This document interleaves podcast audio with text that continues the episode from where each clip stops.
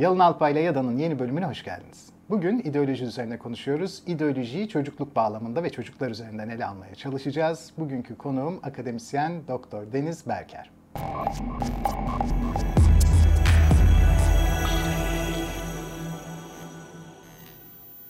Deniz hoş geldin, nasılsın? Hoş bulduk, çok teşekkür ederim. İyiyim.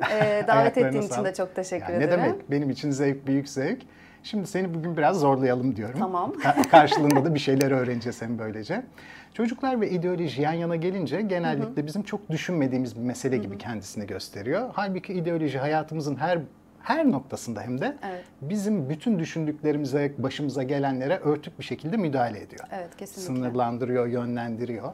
Çocuklar da muhtemelen ideolojiyi toplumsal olarak öğrenmek için bazı araçlarla manipüle ediliyorlar. Kesinlikle. Buna aslında eğitim diyoruz muhtemelen de.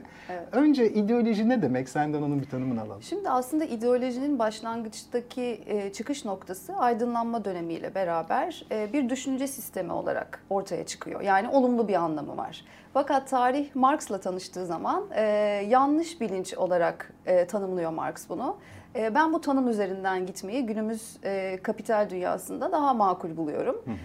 Aslında kamera obscura benzetmesi vardır Marx'ın. Yani gördüğümüz şeyi ters çevrilmiş hali, yani yanlış bilinç der ideolojiye.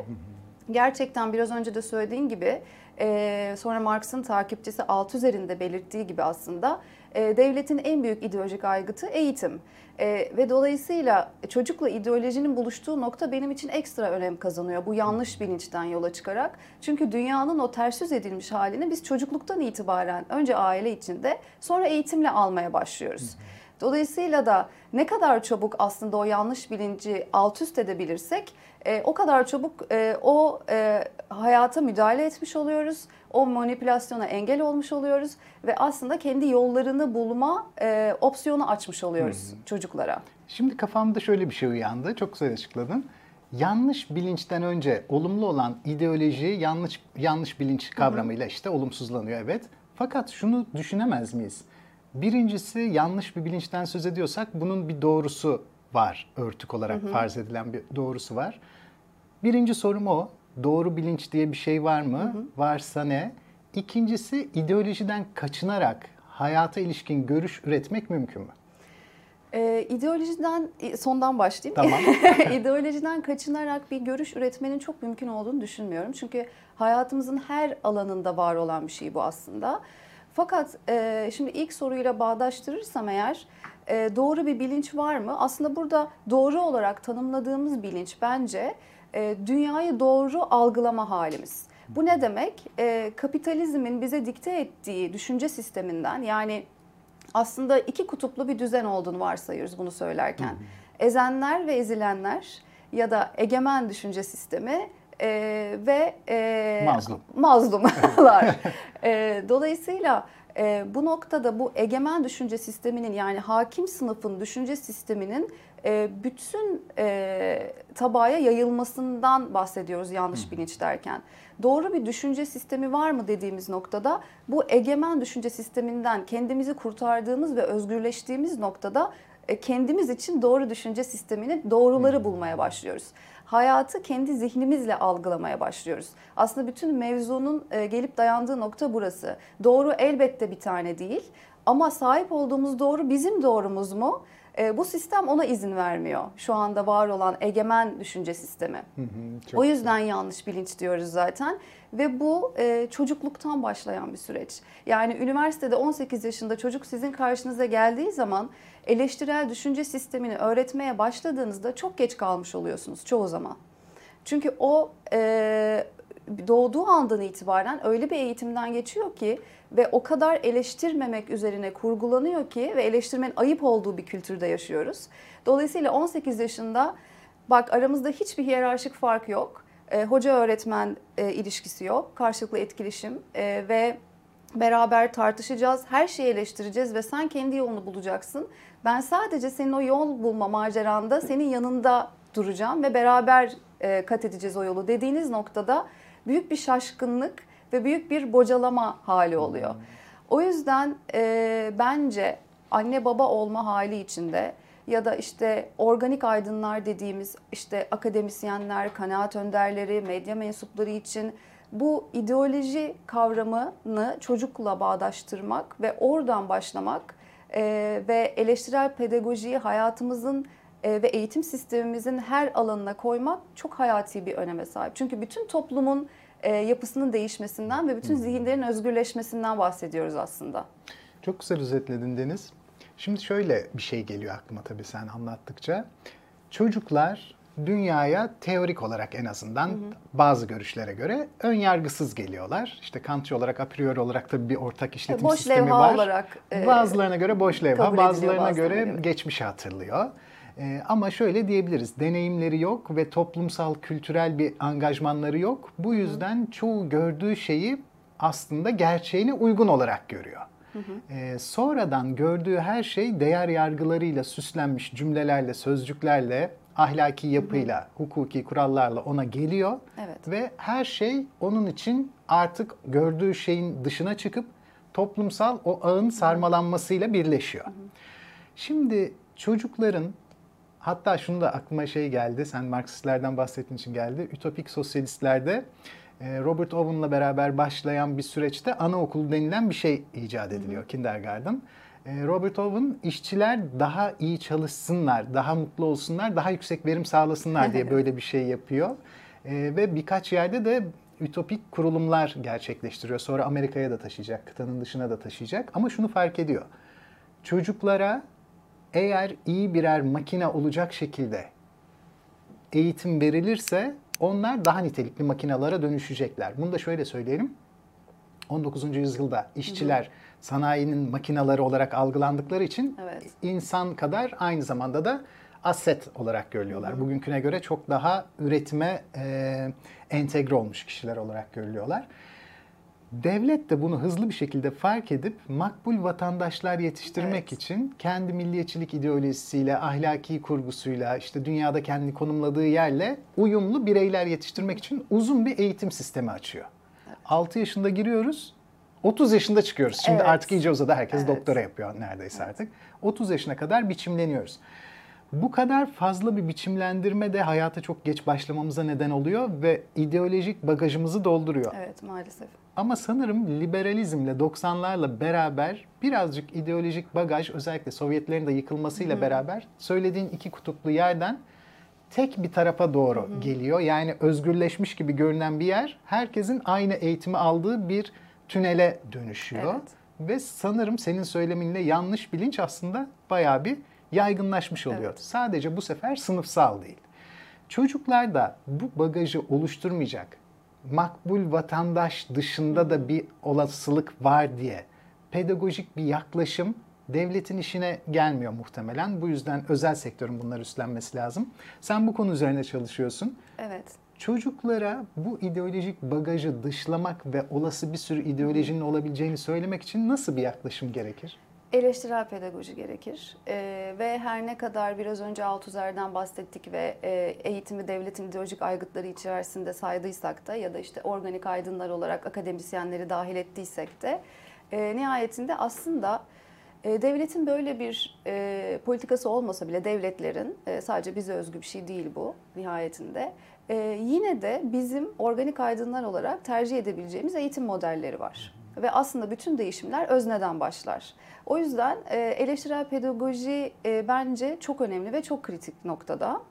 Burada da benim çok sevdiğim ve aslında biraz geç tanıştığım için de hayıflandığım Paulo Freire diye bir düşünür ya da akademisyen, daha doğrusu akademiden atılıyor sonra ama var. Ezilenlerin Pedagojisi diye bir kitabı var. Onu herkese öneriyorum şiddetle. Orada iki tip eğitim sisteminden bahseder Freire.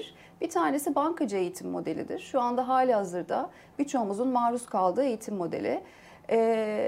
Hoca durur, anlatır. Aynı bir kumbaraya para atmak gibidir. Sizi doldurur ve siz pasif konumdasınızdır. Sadece o yatırımı alırsınız ve nihayetinde dediğiniz noktaya gider. Yani 30 yaşına kadar dolmuş, ideolojik bagajı dolmuş bir yapıya dönüşür birey.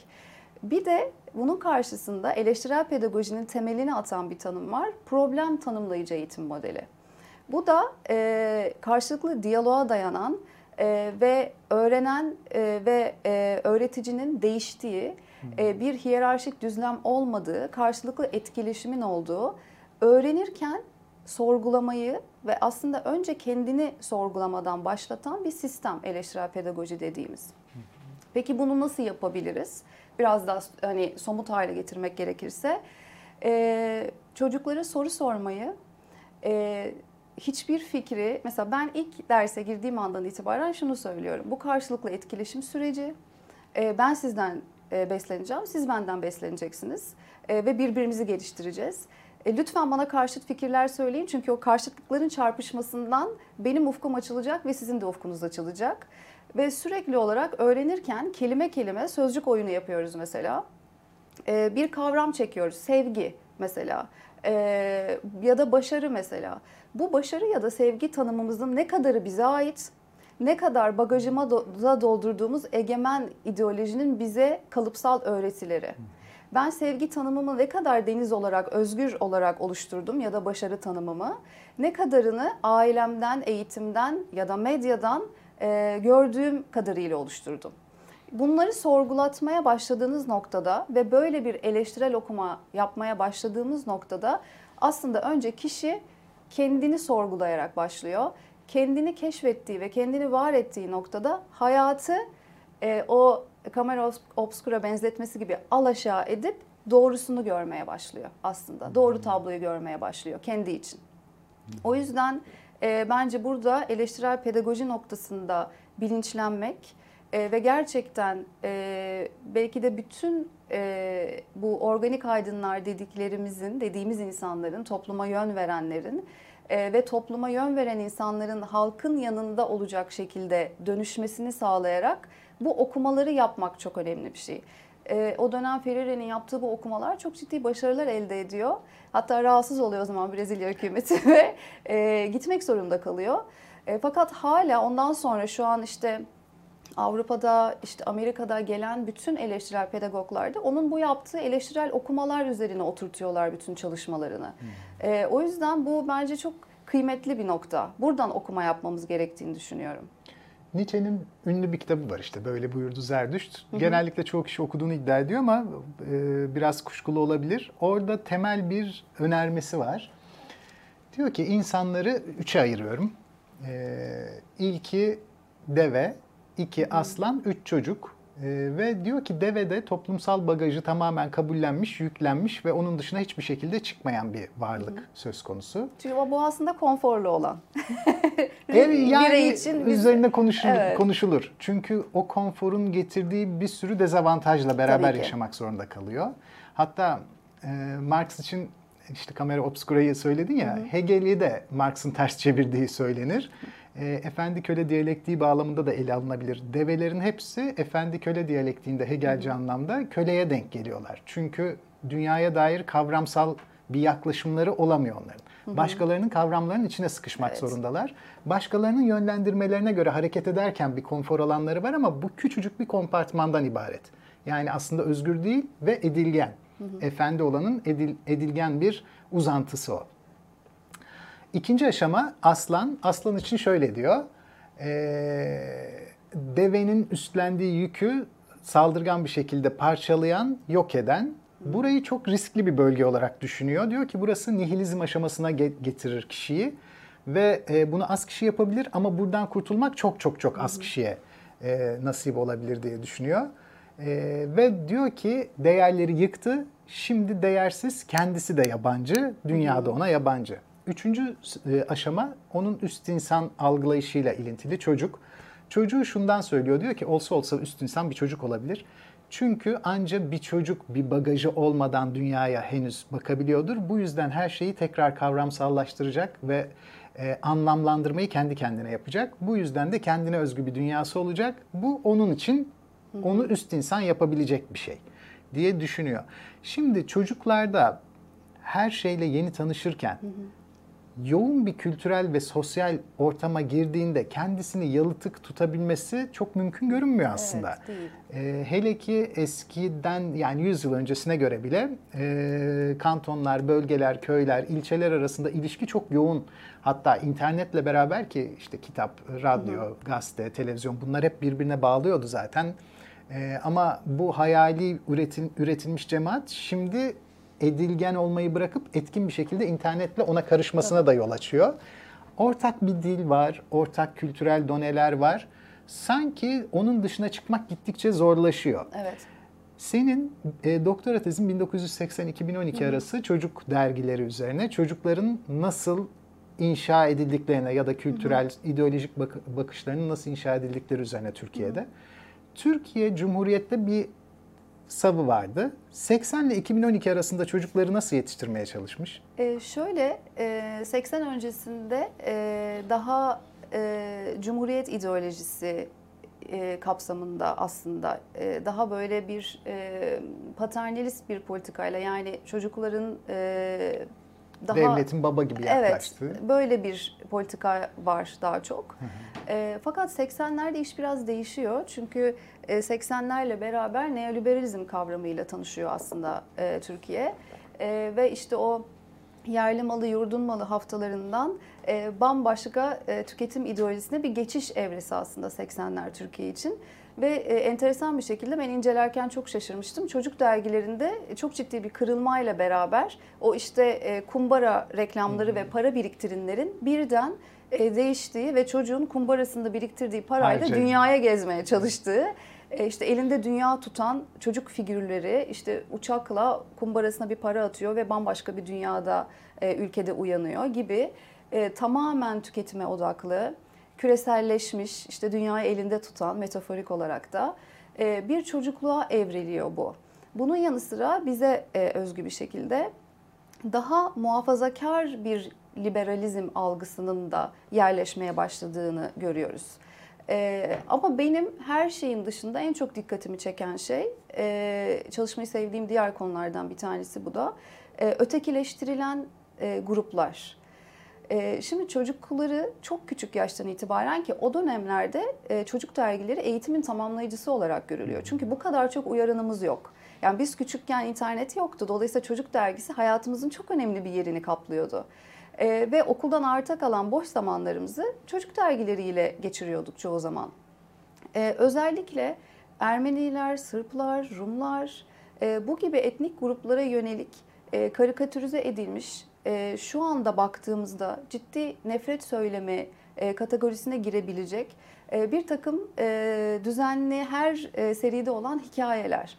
Ve bu hikayelerin görselleri de gerçekten keşke gösterebilseydim şu anda. O kadar ürkütücü ki bir savaş sahnesi ve o savaş sahnesinin bütün detaylarıyla, işte yatan, yara bere almış yerde yatan bir kadın, elinde tüfek tutan bir adam ve bunlar 7 ile 12 yaş grubuna hitap eden dergiler. Ciddi bir vahşet ve ciddi bir nefret söylemi var bu dergilerin içinde.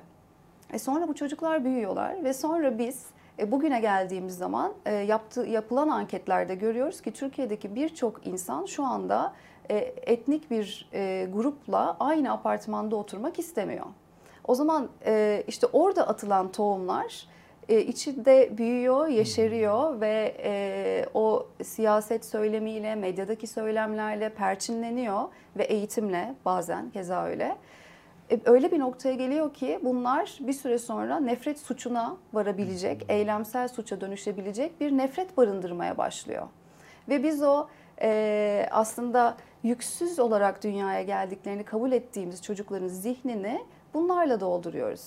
Bir kere tezde 4 başlıkta kategorize etmiştim ben. Başarı algımız, yani çocuklara verdiğimiz başarı algımız çok arızalı.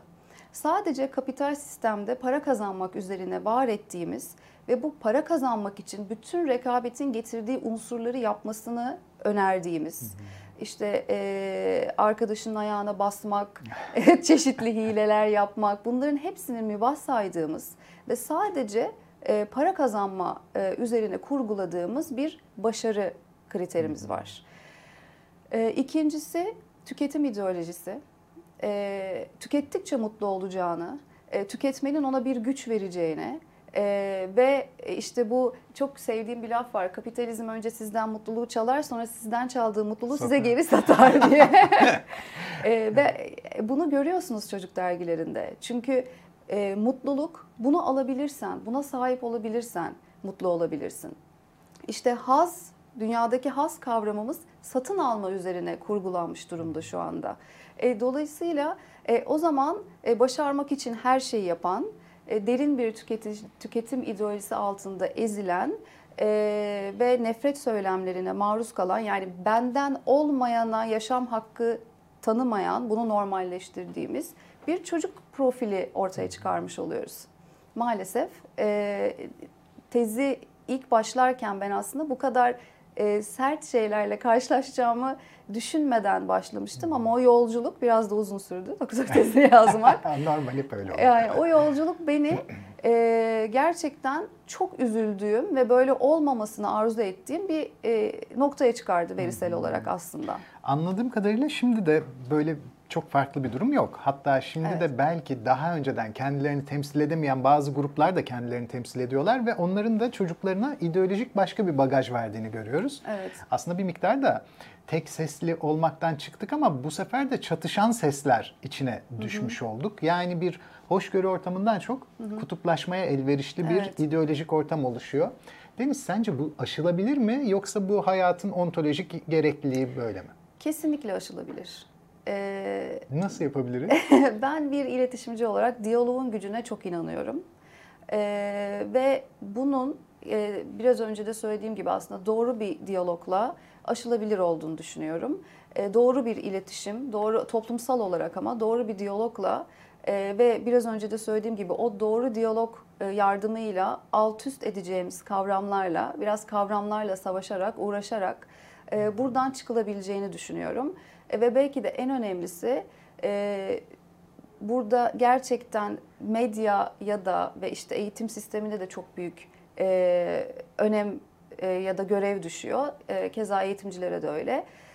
Mutlaka o işte çocuk hikayelerinin baştan kurgulanması ve eğitimin mutlaka eleştirel pedagoji, sorgulamaya yönelik bir şey haline dönüşmesi ve en temelden değiştirmeye çalışmak, yani çocukluktan o algıyı değiştirmeye çalışmak bence çok büyük fark yaratabilir.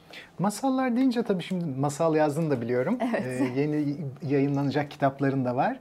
Masallarda beni bazen büyüdükten sonra şok eden detaylar tabii aklıma gelmeye başladı belli bir yaştan sonra.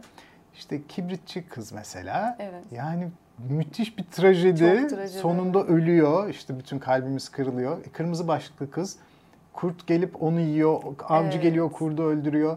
İşte uyuyan güzel bir işte erkeğin öpmesi, işte erkek egemen, erkek onu mutlu ettiğinde mutlu olabilecek bir kadın gibi. Bir sürü kafamıza böyle ideolojik sızmalar gerçekleşiyor ve bizi mutlu edecek gibi görünmüyor bu masallar. Evet. Demek ki o dönemin sosyal inşasında böyle bir yöntem izleniyor ki yani demek ki bazı şeylerin karşılığı bu. Ama şimdi tabii dünya değişti ve zaten masaldan önce YouTube'a mı bakıyor artık çocuklar? Ben de bilmiyorum yani çocukların nasıl davrandığını. Evet. Fakat onların yeni masallara ihtiyaçları var.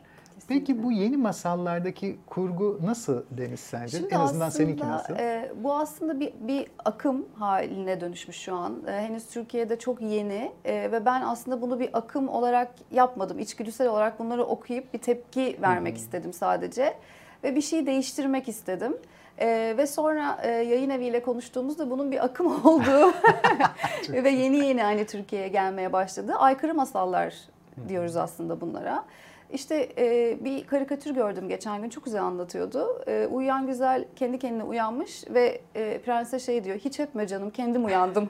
Yani bu işte kadınların pasifize edildiği, toplumsal cinsiyet kalıplarının bize çok dikte edildiği, işte bir prenses var ve bütün derdi günü bir koca bulmak ve işte ondan sonra rahata ermek ya da işte kurdun kuzuyu yediği, aslanın hep ormanın kralı olduğu, o alıştığımız güçlü olanın her zaman hükmettiği masalların ters yüz edildiği masallar benim yazdıklarımda aslında. Ve bunları aslında ben karantina döneminde yazmaya başladım. O yüzden de karantina çocuklarında kısa öyküler adını verdim onlara. Bu dönemde ortaya çıkan duygularla birleştirdim. İşte eşitlik gibi, özgürlük gibi, adalet gibi, paylaşım gibi. Çünkü dünyanın aslında önemini fark ettiği kavramlar haline geldi bunlar bence pandemide. Ve bu kavramları tekrar çocuklara düşündürmek ve bir tavşanın da ormanın kralı olabileceğini anımsatmak üzerine kurduğum masallar. Deniz, ağzına sağlık. Çok güzel bir konuşmaydı. Çok teşekkür ederim. Benim için de çok keyifliydi. Ben teşekkür ediyorum tekrar. Yine konuk olursun bana. Severek, ne zaman çağırırsan. Çok teşekkür. Bugün güzel bir konuyla karşınızdaydık. Önümüzdeki hafta yine başka bir konu, başka bir konuk. Görüşmek üzere.